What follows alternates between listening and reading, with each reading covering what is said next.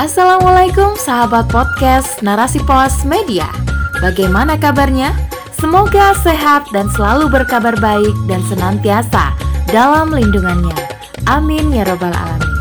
Kali ini saya Dewi Nasjak akan menemani dalam rubrik Medikal dengan tajuk Manfaat menulis dari sisi medis oleh Dr. Nisa Utami, SPPD. Menulis tidak hanya sekedar menggerakkan tangan dalam menuangkan buah pikiran. Namun, ternyata banyak manfaatnya jika ditinjau dari segi-segi medis. Finn Baker, G.W. 2004 dalam penelitiannya berjudul Writing to Heal, A Guide Journal for Recovering from Trauma and Upheaval melakukan percobaan kepada orang-orang yang memiliki peristiwa trauma dalam kehidupannya untuk menulis selama 20 menit mengenai hal tersebut dan dilakukan selama empat hari. Hasilnya menunjukkan bahwa para partisipan merasa lebih bahagia, berkurangnya pikiran negatif, dan menunjukkan gejala depresi atau kecemasan lebih rendah dibandingkan sebelum melakukan aktivitas menulis. Masih menurut jurnal yang sama, Menulis dapat meningkatkan fungsi sistem kekebalan tubuh, lebih sedikit kunjungan ke dokter, dan prestasi akademik yang lebih baik. Masya Allah, dari satu penelitian saja sudah mengungkapkan manfaat banyak dari menulis. Tapi tunggu, masih ada manfaat lainnya. Kegiatan menulis bahkan bisa membuat penderita penyakit menahun seperti asma dan radang sendi mengalami gejala penyakit yang lebih stabil.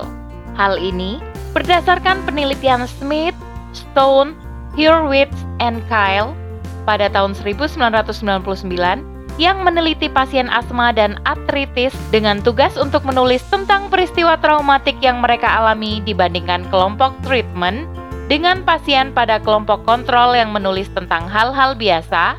Setelah 4 bulan, pasien asma pada kelompok treatment tersebut menunjukkan perbaikan fungsi paru dan pasien radang sendi mengalami lebih sedikit kekambuhan dibandingkan dengan kelompok kontrol. Menulis dapat menyembuhkan luka lebih cepat.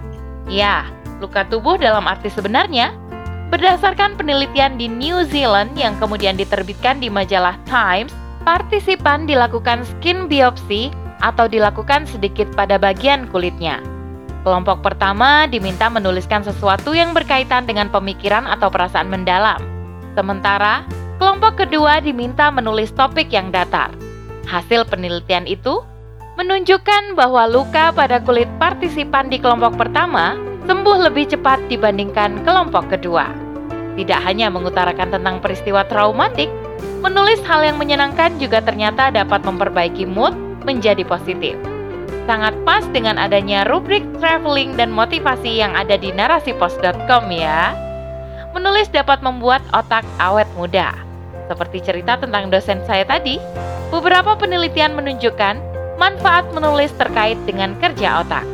Menulis dapat membuat kita berpikir lebih jernih, meningkatkan daya ingat, bermanfaat untuk vitalitas intelektual, kreativitas, dan kemampuan berpikir. Itulah 6 poin penting dari manfaat menulis dari segi medis. Kesimpulannya, menulis ternyata tidak hanya memberikan efek baik untuk kesehatan fisik, tetapi memberikan efek baik juga untuk kesehatan mental dan kinerja otak.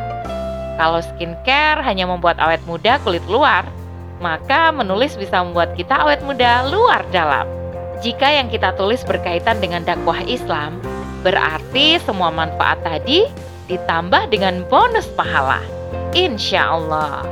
So, semangat menulis! Demikianlah rubrik medikal kali ini, semoga bermanfaat. Saya Dewi Nasya undur diri. Assalamualaikum warahmatullahi wabarakatuh.